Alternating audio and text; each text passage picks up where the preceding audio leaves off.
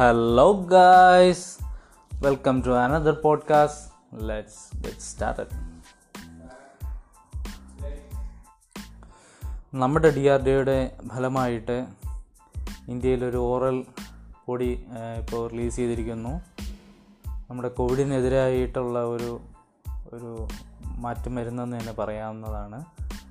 അത് നമ്മൾ വെള്ളത്തിൽ നമ്മുടെ ഓറൽ വെള്ളത്തിൽ കലക്കി കുടിച്ച മൂന്ന് ദിവസത്തിനകത്ത് കൊറോണ നിശേഷം നമ്മുടെ ബോഡിയിൽ നിന്ന് മാറുന്നതാണ്. അതിന് ന്യൂമോണിയ ആയാലും മറ്റെന്ത് അസുഖമുള്ളവർക്കായാലും ആ ആ അസുഖം ബാധിച്ച ആ സെൽസിനെ റീജനറേറ്റ് ചെയ്ത് കൊറോണ വൈറസിനെ നിശേഷം ഇല്ലാതുണ്ടാക്കുന്ന ഒരു മരുന്നാണ് നമ്മുടെ India government D R D O വികസിപ്പിച്ചെടുത്തിരിക്കുന്നത്. അതിന്റെ ഡിസ്ട്രിബ്യൂഷൻ ഒരു റെഡ്ഡീസ് ലബോറട്ടറീസ് ആണ് ഏറ്റെടുത്തിരിക്കുന്നത്. അതിപ്പോൾ ഡൽഹിയിൽ അതിന്റെ ടെസ്റ്റിംഗ് നടക്കുവാണ്. ചില ഹോസ്പിറ്റൽസിനൊക്കെ അവൈലബിൾ ആക്കി കൊണ്ടുവന്നിട്ടുണ്ട്. എല്ലാം ടെസ്റ്റിംഗ് എല്ലാം നടത്തിയിരുന്നതിന് മുന്നേ തന്നെ എല്ലാം സക്സസ്ഫുൾ ആണ്. വളരെ ഹാപ്പി ഈ ഒരു ന്യൂസ് കേട്ടതിന് ശേഷം. ഈ ഒരു ന്യൂസ് കേട്ടതിൽ നിന്നും എനിക്ക് ഒരുപാട് ചോദ്യങ്ങളാണ് എന്റെ മനസ്സിൽ എന്താണ് വന്നത്. അതെന്തൊക്കെയാണെന്ന് വെച്ചാൽ ഞാൻ കറഞ്ഞ കഴിഞ്ഞ പോഡ്കാസ്റ്റ് ഞാൻ പറഞ്ഞിരുന്നു. ഇനി അങ്ങോട്ട് ആർട്ടിഫിഷ്യൽ ഇന്റലിജൻസ് അല്ലെങ്കിൽ ടെക്നോളജി അല്ലെങ്കിൽ എ ആർ വി ആർ ഇതൊക്കെ ഏത് വഴിയിലേക്കാണ് അല്ലെങ്കിൽ ഏത് എന്താണ് ഒരു സ്ട്രീമിലേക്കാണ് ഇനി വളരുന്നത് എന്നാണ്.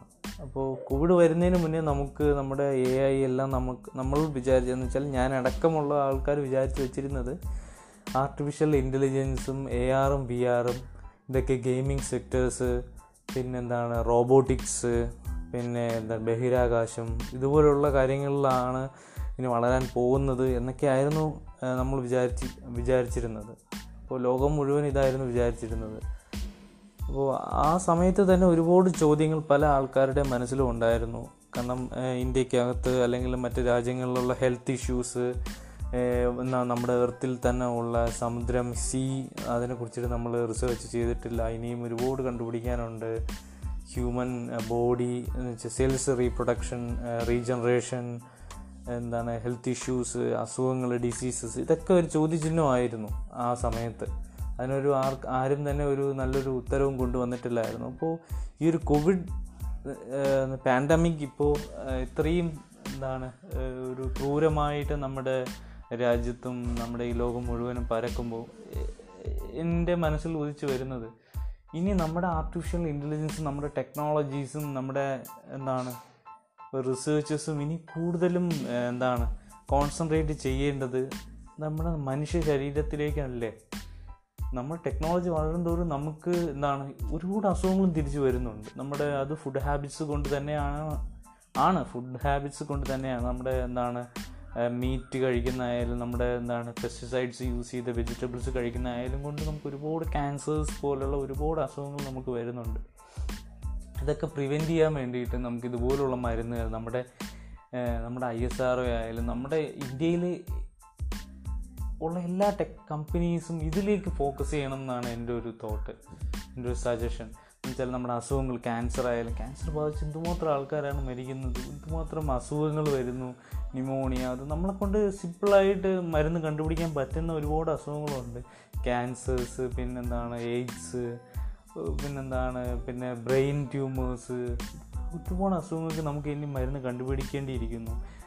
ഐ ഹോപ്പ് ഇനി ഉള്ള ഫ്യൂച്ചർ ഫ്യൂച്ചറിൽ നമ്മൾ പഠിച്ചു വളരുന്ന കുട്ടികളുടെ ആയാലും എല്ലാ പേരുടെയും ഒരു ഡ്രീം എന്ന് പറയുന്നത് നമ്മുടെ എന്താ ഒരു ബയോളജി സയൻസിലേക്ക് നമ്മുടെ micro technology nano technology bio science ഇതുപോലുള്ള ഒരുപാട് ഇതിലേക്ക് ആൾക്കാർ കോൺസെൻട്രേഷൻ കൊണ്ടുവരണം. അഗ്രികൾച്ചറിലേക്ക് അതിനകത്തുള്ള ഒരു ജീനോമിന്റെ ആയാലും അതിനകത്തുള്ള ഒരു എഡിറ്റിംഗ് ആയാലും ജീനോം എഡിറ്റിംഗ് വെച്ചിട്ട് നമ്മുടെ അസുഖങ്ങൾ കണ്ടുപിടിക്കുന്നതായാലും എന്താണ് കൃഷികളുടെ ഒരു എന്താണ് ഇപ്പോൾ ഒരുപാട് ഉപയോഗിക്കുന്ന പുതിയ പുതിയ പുതിയ വിത്തിനങ്ങൾ കണ്ടുപിടിക്കുന്നതായാലും ഇതൊക്കെ ഇനിയും ഒരുപാട് വളരാനുണ്ട്.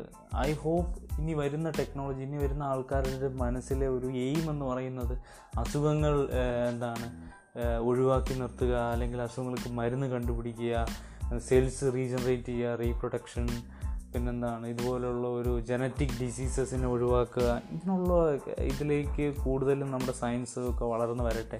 നമ്മുടെ ഏൻഷ്യൻസ് അല്ലെങ്കിൽ നമ്മുടെ പൂർവികർ ഇതിനൊക്കെ മരുന്ന് കണ്ടുപിടിച്ചിട്ടുണ്ടായിരുന്നു. ഒരുപാട് articles I believe I truly believe നമ്മുടെ പഴയ ആൾക്കാർ ഒരുപാട് മരുന്നുകളും ഒക്കെ ഗ്രന്ഥങ്ങളും ഒക്കെ നമുക്കുണ്ടായിരുന്നു. പക്ഷേ എനിക്ക് തോന്നുന്നു പല ബ്രിട്ടീഷുകാരുടെ അറ്റാക്ക് അറ്റാക്ക് കാരണം രാജഭരണത്തിലുണ്ടായിരുന്ന ഒരുപാട് ബുക്കുകളും ബുക്സും ലൈബ്രറീസും ഇതുപോലുള്ള ഗ്രന്ഥക്കെട്ടുകളും എല്ലാം കത്തിച്ച് നശിപ്പിച്ചിരുന്നു.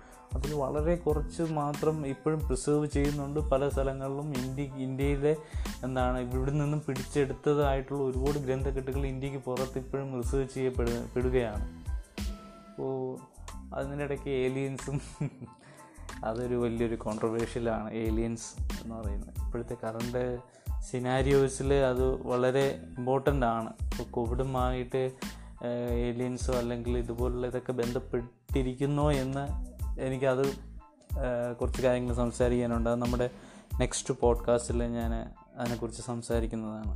Okay stay tune stay subscribe stay healthy stay at home thank you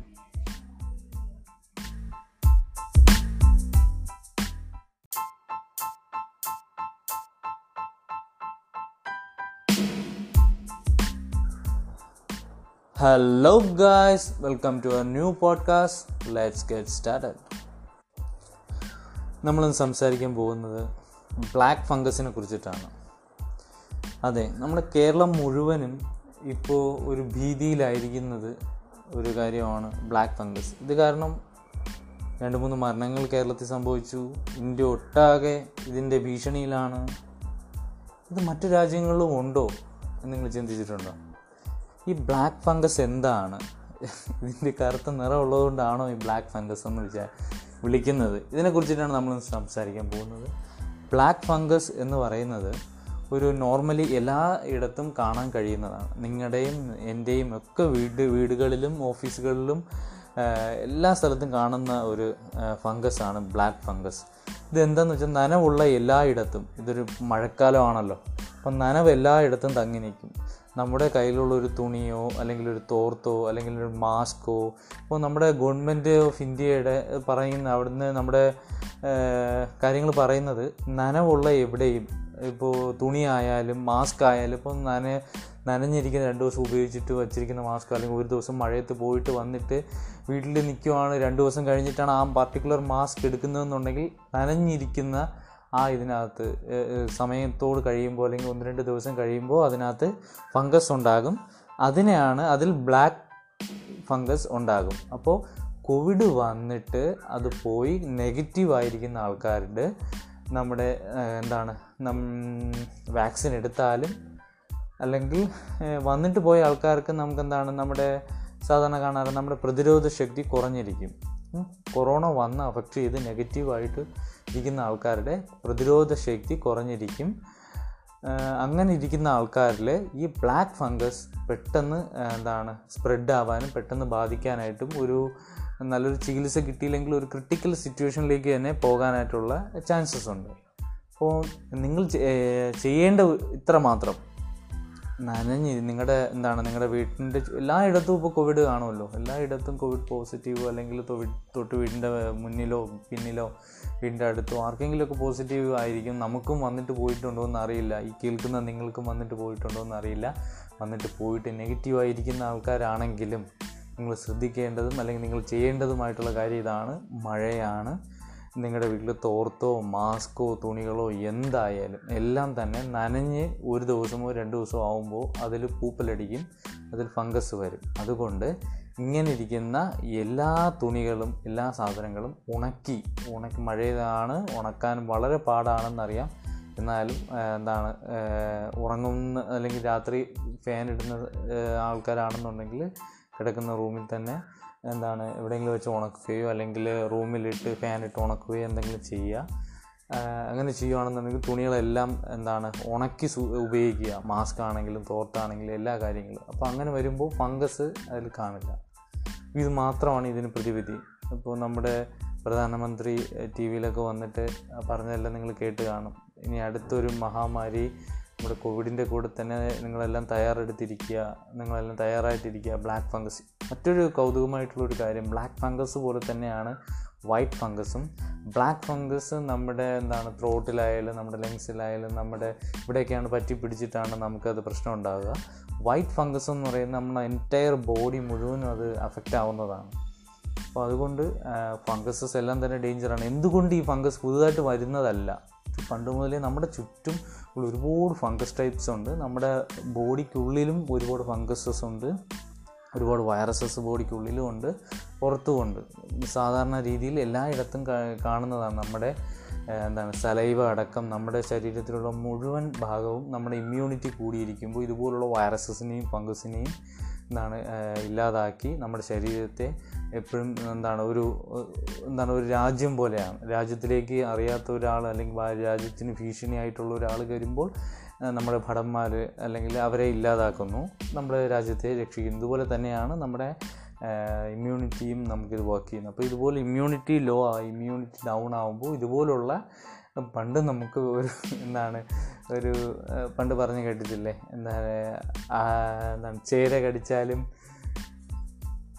അത്താഴം മുഴങ്ങുമെന്ന് അതുപോലെ തന്നെയാണ്. ഇപ്പോൾ പണ്ട് നമുക്ക് ഉദരകാരികളല്ലാത്ത പല വൈറസസും പല ഫംഗസസും ഇപ്പോൾ ഇമ്മ്യൂണിറ്റി ഡൗൺ ആയതുകൊണ്ട് നമുക്കതിപ്പോൾ വലിയ പ്രശ്നമായിട്ട് വന്നിരിക്കുകയാണ്. അപ്പോൾ എല്ലാ പേരും നനഞ്ഞ തുണിയും തോർത്തും മാസ്കും എല്ലാം ഉണക്കി മാത്രം ഉപയോഗിക്കുക. ഉണ നനഞ്ഞ തോർത്ത് ഒന്ന് ഒരു ദിവസത്തിൽ കൂടുതൽ കിടന്ന തോർത്തൊന്നും എടുത്ത് മുഖത്തോ മോൻ തുടയ്ക്കുകയോ അല്ലെങ്കിൽ കൈ തുടയ്ക്കുകയോ അങ്ങനെയുള്ള കാര്യങ്ങളൊന്നും ചെയ്യരുത്. ഇന്നു മുതൽ നിങ്ങൾ ശ്രദ്ധിക്കുക. Okay? Thank you for all എല്ലാവർക്കും കേട്ടതിന് നന്ദി. എല്ലാവർക്കും നിങ്ങൾക്ക് ഇഷ്ടപ്പെട്ടെങ്കിൽ ഷെയർ ചെയ്യുക. ഓക്കെ? അടുത്ത നിങ്ങൾക്ക് ഉപകാരമായ പുതിയ പോഡ്കാസ്റ്റുമായി ഞാൻ തിരിച്ചു വരുന്നത് ടേക്ക് കെയർ